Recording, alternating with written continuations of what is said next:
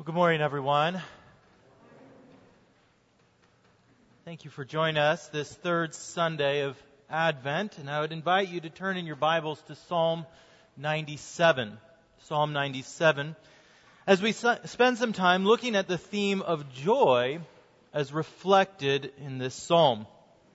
Now, it's clear that this psalm has much to say about the theme of joy.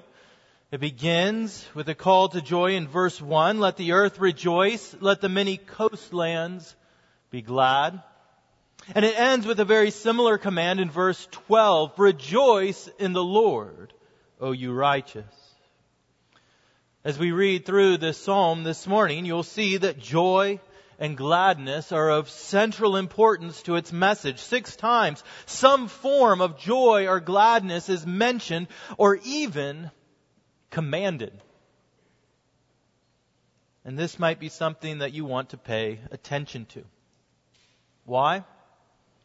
Well, I think that most of us would like to have joy in our lives. Joy is a good and it's a positive thing. I think it's an experience that we would hope to have at some level or degree in our lives. Joy is a fruit of the Spirit. And this psalm is claiming that it can command us to rejoice and that it has the key to gladness. Many of us may have given up on the hope of ever being truly joyful. You might be able to paint a smile on for friends. Nevertheless, life has become so hard that you can't ever see a way out of the darkness that you are in. And you can't imagine how you might even be joyful or might even obey the Lord's command to rejoice. Advent is a season of waiting.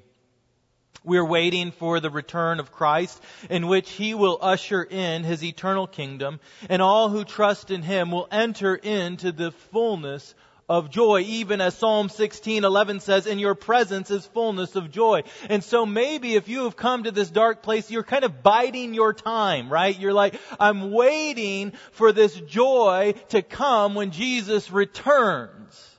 But the psalm doesn't say, "Rejoice later on." We're to rejoice now. We cannot merely wait for joy to come at some future point in our life. If we would obey the commands of Psalm 97, if we would obey the Word of God, then we have to not only wait for joy, but we have to wait with joy. We must have joy now, even in the midst of hardship and struggle and suffering, even as we will have it in fullness when Christ returns. So I want you to listen to, read along with Psalm 97 as I read it from God's Word, looking to see how it calls us to rejoice in the Lord. For this is truly the Word of God. The Lord reigns. Let the earth rejoice. Let the many coastlands be glad. Clouds and thick darkness are all around him. Righteousness and justice are the foundation of his throne.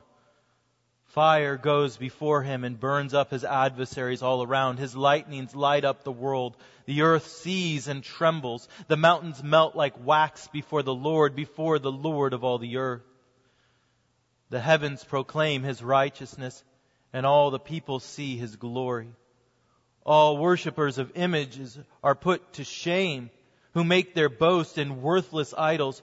Worship him, all you gods. Zion hears and is glad, and the daughters of Judah rejoice because of your judgments, O Lord.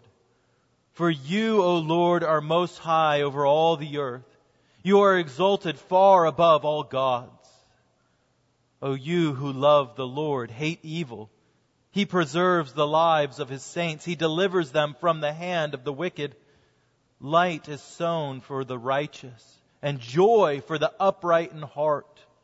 Rejoice in the Lord, O you righteous, and give thanks to his holy name. The grass withers and the flower fades, but the word of the Lord remains forever. Let us pray. O Creator God, you remind us that the darkness of ignorance and doubt cannot overcome your life giving word. May your Holy Spirit, who first inspired these words of Scripture, now shine your light and once again awaken us to the hearing and the living of this radiant truth. And we pray this in Christ's holy name. Amen.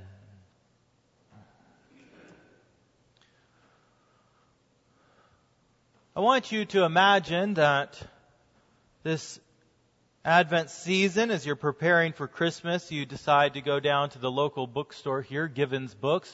It's one of our family's favorite places to go and to find a book or a little toy. And you get there, and instead of finding what you expect to find, you find all of the books piled up in the middle of the store. Just all in one big pile. And you go and you have a certain book that you want to find, but you start rifling through all the books and you're like, there's no way of finding what it is that I want to find here. They're all just thrown on the floor. So you ask somebody, you know, hey, do you have this book? And they say, well, I don't know, go look for it. well, hey, this is not a very good system. And I don't expect that you ever will find that at a bookstore, whether it be Givens or Barnes and Noble or at a library. Why? Well, because there needs to be order. There needs to be something that brings all of these different titles that could just be complete confusion if they're thrown on the floor. There needs to be some order that's brought to all of the chaos. And this is what we call an organizing principle. Right? And you know what the organizing principle is. It's the alphabet right? You take the author's last name and you arrange the books in such an order so that you know if I have the last name of the author, I can go and find the book that I want. An organizing principle is a guide and a directive that brings order to chaos. Now, what would you say is the organizing principle of life? What is it that brings meaning perspective and order to all the disparate aspects of being. What makes sense of the struggles and the pleasures? The mundane of life and the spectacular events, the triumphs and the tragedies. The craziness of getting your children to church on Sunday morning and the beauty that you experience as you listen to the string quartet and as you listen to new song singing. How do these things come together with any sort of purpose and meaning? Because life is chaotic, it's hard. And it would be good to have something by which you can organize it. So that all of your experience aren't just haphazardly piling up in your life. Sadly, our culture provides us with no clear answers for an organizing principle.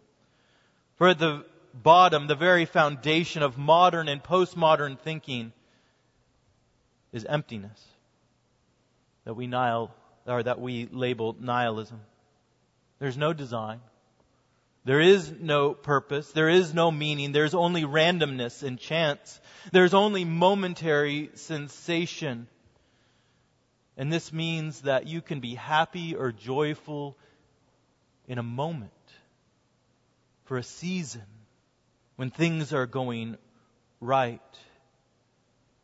But there is no overall purpose. And there is no chance for joy in the midst of hardship. And this won't do. For there to be fulfillment and joy, we need to have something that brings all of our life and experiences into order that gives its meaning. And in that we will have joy. And praise be to God. Because Psalm 97 gives the world its organizing principle. Look at verse 1 of your text. Here is the key, the touchstone, the meaning, and the joy. The Lord reigns.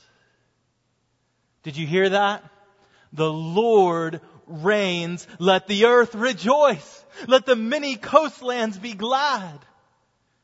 The Lord, the God of the Bible, the God who has been revealed in the person and work of Jesus Christ, He is in control of all the world. Everything and all of creation was created by Him and for Him. As Colossians 1 says, He is the beginning, the firstborn from the dead, that in everything He might be preeminent.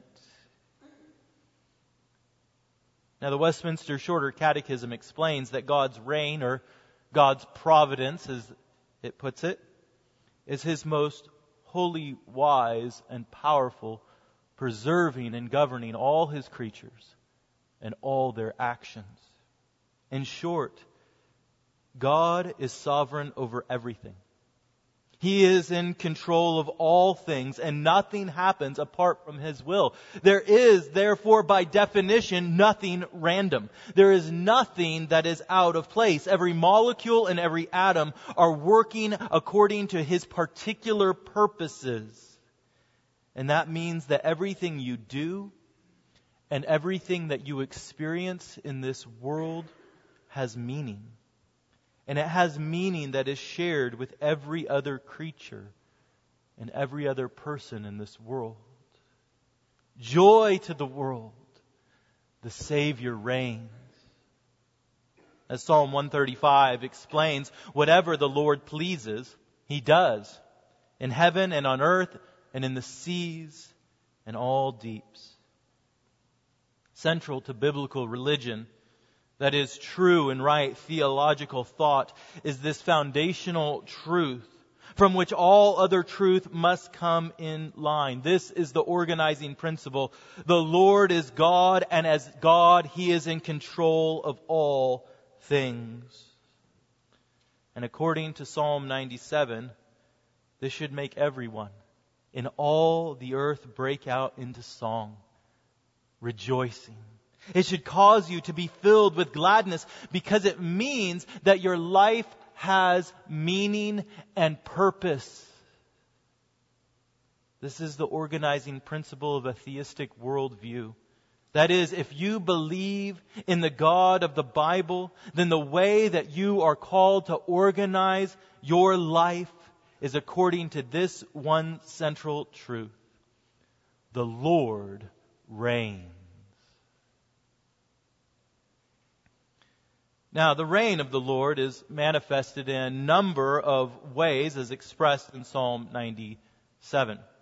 The first way that you know that the Lord reigns is according to his advent.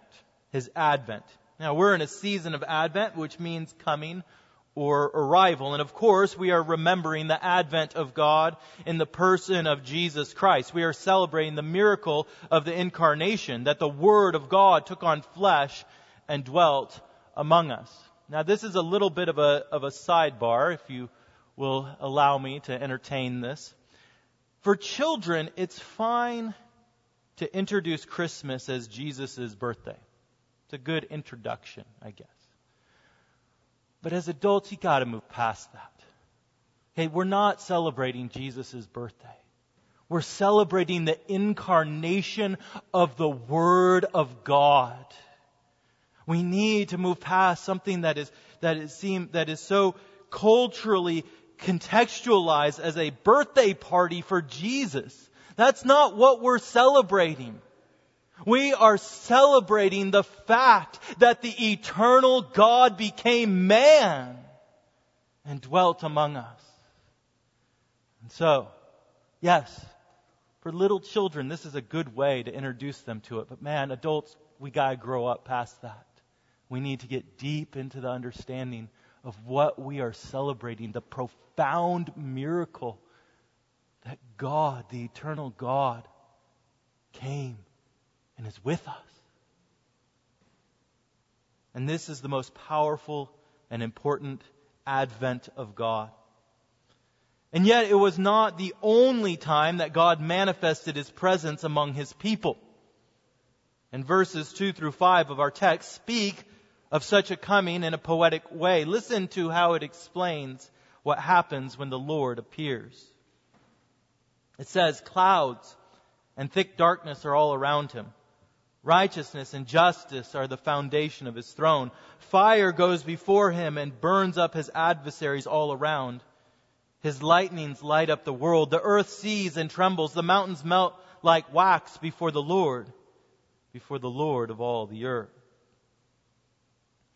Clouds and darkness, fire and lightning, earthquakes and volcanic eruptions. These words would have reminded the people of Israel of God's presence that was manifested on Mount Sinai when Moses went up to meet with the Lord. If you read through the account in the book of Exodus, you'll see that all of these things, uh, all of these images come to bear. And what did the Lord do when He came to the people of Israel on Mount Sinai? Well, we know that Moses went up to meet with the Lord, and the Lord then delivered His law. He dictated to them that he was their king and that his judgments were righteous and just, and therefore they had to live according to his law. How do we rejoice? We must obey the law of the Lord who reigns over the earth. Do you want to be filled with gladness? Then follow the dictates of the king. The Ten Commandments begin by saying, And God spoke all these words, saying, I am the Lord your God, who have brought you out of the land of Egypt, out of the house of slavery. You shall have no other gods before me. Translation I saved you. I'm your king, and you must do what I say. Now, we might not like that, being told what to do, being told how we are to live, being given these ten words by which we are to live, the Ten Commandments. But His law is good. It is righteousness and justice. And this should cause us to rejoice. When the Lord of the universe, the sovereign King, appeared, He spoke forth words of life that we might live by them. And when the Lord Jesus came, He similarly went up upon a mountain and he delivered what we call the Sermon on, a, on the Mount. It's clear that Jesus was reenacting the law given from Sinai, but not merely as a new Moses, but as God himself appearing to his people, delivering his people the righteous and just law of his kingdom. One of the found fundamental aspects of reigning is setting the rules. And throughout human history, there have been kings and rulers who have given their own rules to rule over a population of people. And some have been good and useful and just, and others have been terrible and destructive. When the Soviets under Stalin decided that they would confiscate the property of the kulaks, that is, anyone who owned more than five acres of land and a cow, they were basically landowning peasants. That was a bad law. Why? Well, because they stole, they killed, and prisoned millions. And then they required the grain grown on those lands to be handed over to the Soviet government, which resulted in the starvation death of millions of people. And we could delineate millions more killed by the evil laws of men in the 20th century. But it's not just governments. It's we who make up our own laws. We think that we can bring righteousness and justice to the world. We think we can bring happiness and joy and gladness to ourselves if we could just follow our own laws and if everybody else would follow our own laws too.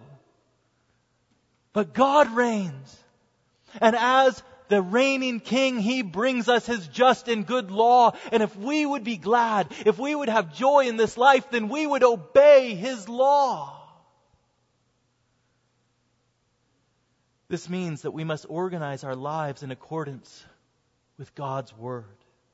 It is what will bring meaning and purpose and joy to what we do, and it will bring life to those around us. Jesus came not to abolish the law as we so falsely believe, but he came to fulfill it. And as he says, I am sending you out to obey and to teach others to obey everything that I have taught you. That's a rather lofty goal, isn't it? But if we would rejoice, if we would be glad, and if we would bring justice to this world, then we must obey the word of our reigning Lord. To know the joy of the Lord's reign, we must live according to the law of his advent, of his coming.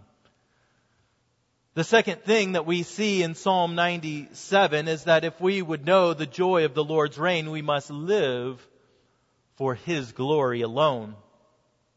As, as 1 Corinthians 10:31 says, so whether you eat or whether you drink or whatever you do, do all to the glory of God. Now the glory of God seems somewhat abstract, but what it means is the manifestation of His holiness in the world. Right? You take, you take the abstract notion that God is holy, and then it comes to bear, it, it, it, manifests itself, it realizes itself in the world, in things that you can see. It is the display of His character and His being. And you were created to display the character of God by living for His glory, for you were created in the image of God. What does that mean? Well, volumes have been written on what that means, but most simply, it means that when you live, when you walk around, when you do things, you are displaying God. You are meant to display God's holiness and His glory. That is what you were meant to do. That was what you were created for. So that the world and all of creation and all of men might look at your life and see a reflection, an image of God and give glory to God because He made you. That's what you were meant to do. And if you would know true joy in this world, then you must turn from living for idols and begin living for God's glory. Look at verses 6 through 9. The heavens proclaim his righteousness, and all the peoples see his glory, right? The, right? The heavens, if you look at the heavens, it's a manifestation of God's glory. We see it and we rejoice. All worshippers of images are put to shame, who make their boast in worthless idols. Worship him, all you gods. Zion hears and is glad, and the daughters of Judah rejoice because of your judgments, O Lord. For you, O Lord, are most high over all the earth. You are exalted far above all gods. The reign of God is displayed in creation in such a way that all people see his glory. Nevertheless, fallen man still worships false gods. See the contrast that is made in these verses between those who acknowledge the glory of God and those who worship idols. Zion is glad. Judah rejoices because the Lord reigns. But the worshippers of idols, they are put to shame. Why has the world fallen into this pit of meaninglessness? Why is there such shame and anger and frustration in the world, this aimlessness that we see, particularly manifested in the lives of young people who don't know how they are to point their lives in such a way that the trajectory of their lives has meaning and purpose and joy despite the fact that they're encountering all sorts of hardships? Because people have exchanged God's glory for idols. And instead of glorifying God, we've gone after substitutes for God. If you want to put it this way, your idol is any organizing principle of your life that is not God. John Calvin famously stated that the heart of man is a factory of idols, right? We just produce them. We just put them out, right? Think of GM putting out cars, right? They just put them out. Boom, boom, boom, boom. And all of a sudden, if we need ventilators, they'll do that, man. They'll turn into a factory of ventilators. Your heart is an idol factory. Right? You want something. You want to grasp for something that will bring purpose and that will be meaning. And you see something and you're like, wow, money. That might bring purpose and meaning to my life. Wow, glory. If I will just be above everyone else, if I could just beat everyone else and prove that I'm better, then man, that will bring purpose and meaning to my life. Man, my family, my family, though I love my children, I love my wife, and if I would just invest all that I am into my family, then that's going to bring purpose and meaning to my life. man will see the glory of God and dis- displayed in the world, and he will then assign that glory to something lesser, to a creature, or to an object. He will see the glory of God displayed in the power of the ocean, and instead of worshiping God, he'll worship the ocean. He will see the glory of God displayed in the mountain, but he will worship the mountain instead of the God who created it. Man will see the image of God created and reflected in his fellow man or even in himself and he will look in the mirror and he will worship himself. But if you worship anything but God alone, you're organizing your life in a way that will bring you to shame.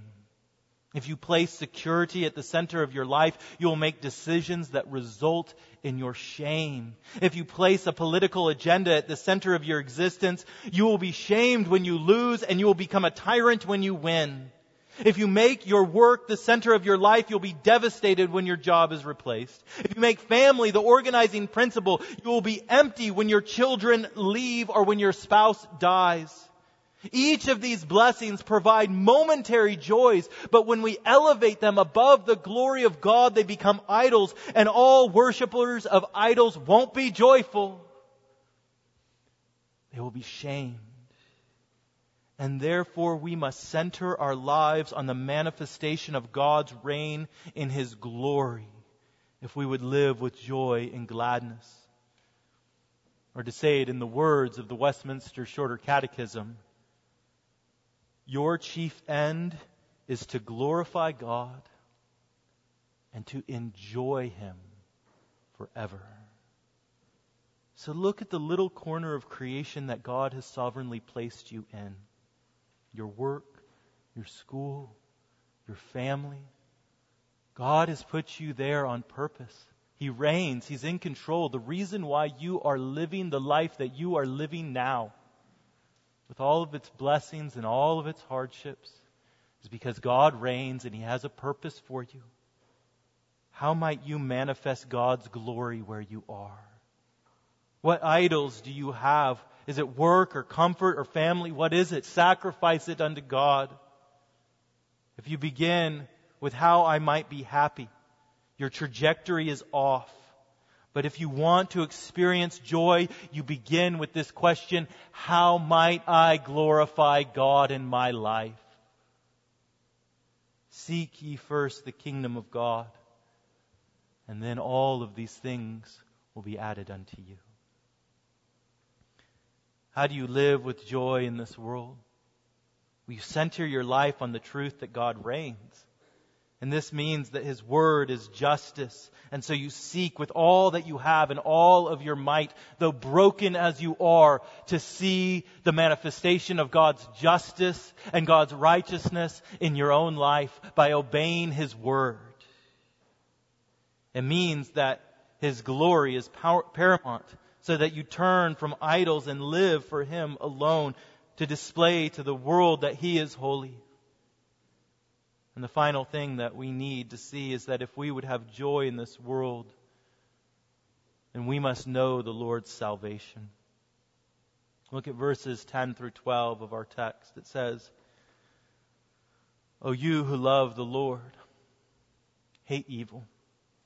He preserves the lives of his saints. He delivers them from the hand of the wicked. Light is sown for the righteous and joy for the upright in heart. Rejoice in the Lord, O you righteous, and give thanks to his holy name. Psalm 97 is about joy. Joy in the reign of God on earth. And in these verses, we see that we are called to rejoice in the reign of the Lord because he preserves the life of his saints. He delivers or he saves them from the wicked. You see, the Lord has ever directed his hand of power, his reign, to bring salvation to those who trust in him. He delivered the people of Israel from slavery in Egypt. He delivered his people from exile in Babylon. And through Jesus the Christ, he delivers his people from sin and Satan and death itself. As you see in Psalm 97, the whole world is called to rejoice at the reign of God, but there is a divide. There is a divide. For those who do not know the Lord are shamed, but those who trust in him are filled with gladness. You see, we should follow his law, but we've all broken his law, so we don't have joy. We should live for his glory, but as Romans says, and many of us have heard this many a time over, all have sinned and fallen short of the glory of God and so we don't have joy. We are like the people of Israel who gave in to idolatry. Moses went up to Mount Sinai to receive the, the word of God, but he was there too long. He took too long. They just couldn't wait for the joy to come. And so what did they do? They began worshiping idols. But when Moses returned, they were shamed. They saw the foolishness of what they had done. And we are like that because we think that God has taken too long. He has taken too long to return. Oh God, why have you not returned yet? Why have you not returned to your bride? And so we think maybe I should go after something else, something that will be temporarily satisfying to me. And we are rebels, all of us. But praise be to God, for He sent His Son, Jesus Christ, in the fullness of time to take upon Himself the penalty for our sin he offered his life on our behalf that we might be cleansed. He rose from the dead to open up the way of life that we had closed by our own sin. We could not attain to joy on our own through our obedience because we fail. We cannot obey as we should. And therefore we have to trust in the obedience of Christ who lived and died and rose again, who ascended to the right hand of the Father and is now reigning over his eternal kingdom. Joy to the world, the Savior, the Savior reigns. And so to have joy in this life, we must trust in the Savior, for it is in Him alone that we come to know true joy.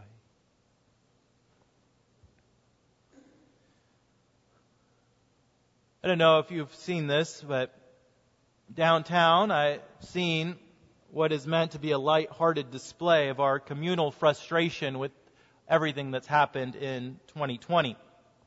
It's a I think it's fake. I don't think it's a real dumpster, but it's a it's a fake dumpster, green dumpster, and 2020 is written on the side of it, and flames are coming out of it right? So the mental picture, what's 2020? Well, it's a dumpster fire, right? Like things have gone crazy in 2020. It seems that the uncontrollable forces of chaos have had their way this year, right?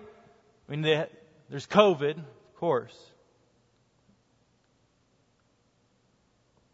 All the pain and hardness and deaths, sickness, the lockdowns and all the economic troubles and the the division that is brought to the church and to families.